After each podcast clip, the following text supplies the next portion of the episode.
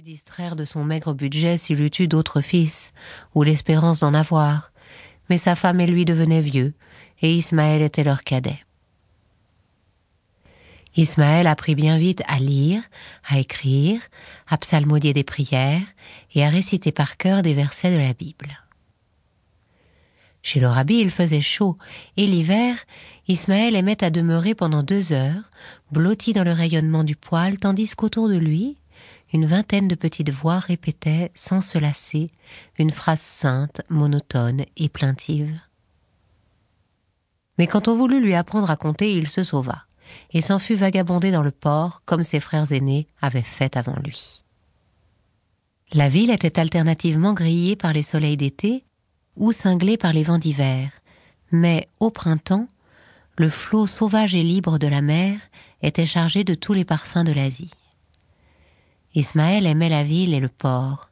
Il aimait aussi la place du marché, les matins d'été, avec ses amoncellements de tomates, de piments, de melons et les chapelets d'or des oignons entortillés autour des établis.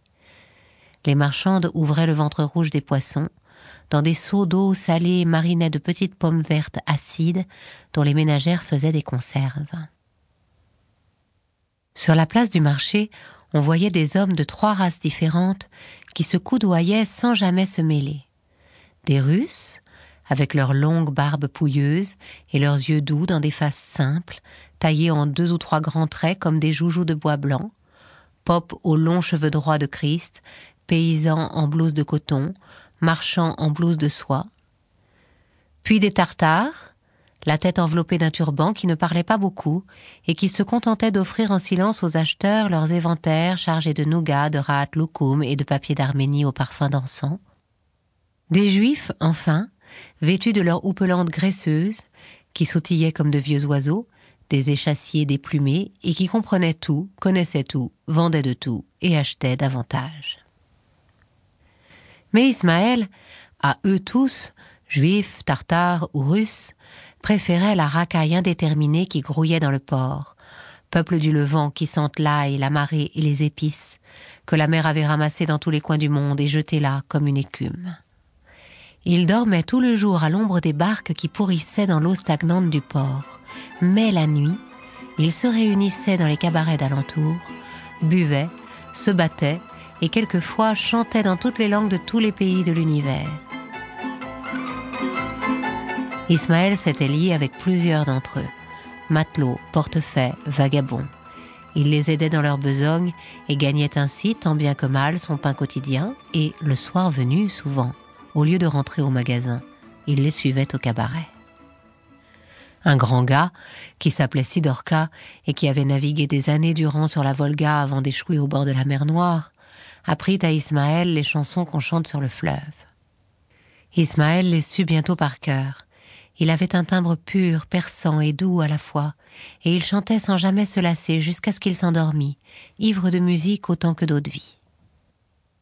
Or, Sidorka vivait avec une fille à matelot, nommée la Lisanka, qui eût été jolie sans une terrible balafre sur la joue droite qui la défigurait.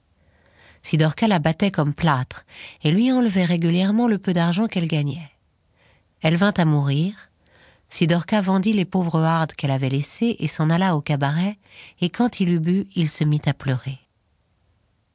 C'était une nuit d'été très chaude et pleine de scintillements d'étoiles. Sidorka quitta la pièce puante et vint s'asseoir dehors sur le parapet. Ses jambes pendaient dans le vide. Un litre d'eau de vie était à ses côtés. Ismaël l'avait suivi.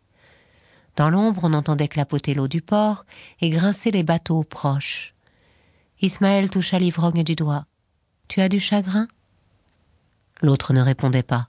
Il se balançait à la manière d'un ours et chantonnait tout bas une mélodie indistincte. Il finit par dire d'une voix pâteuse Chante-moi, petit. Qu'est-ce que tu veux que je te chante? demanda Ismaël. L'autre, sans l'entendre, répétait toujours Chante-moi, petit, chante. Ismaël s'assit à califourchon sur le parapet, et battant la mesure avec ses pieds nus sur la pierre, il commença la complainte des bourlaquis. Mais l'homme l'interrompit. Non, non, chante-moi de l'Isanka, de l'Isanka.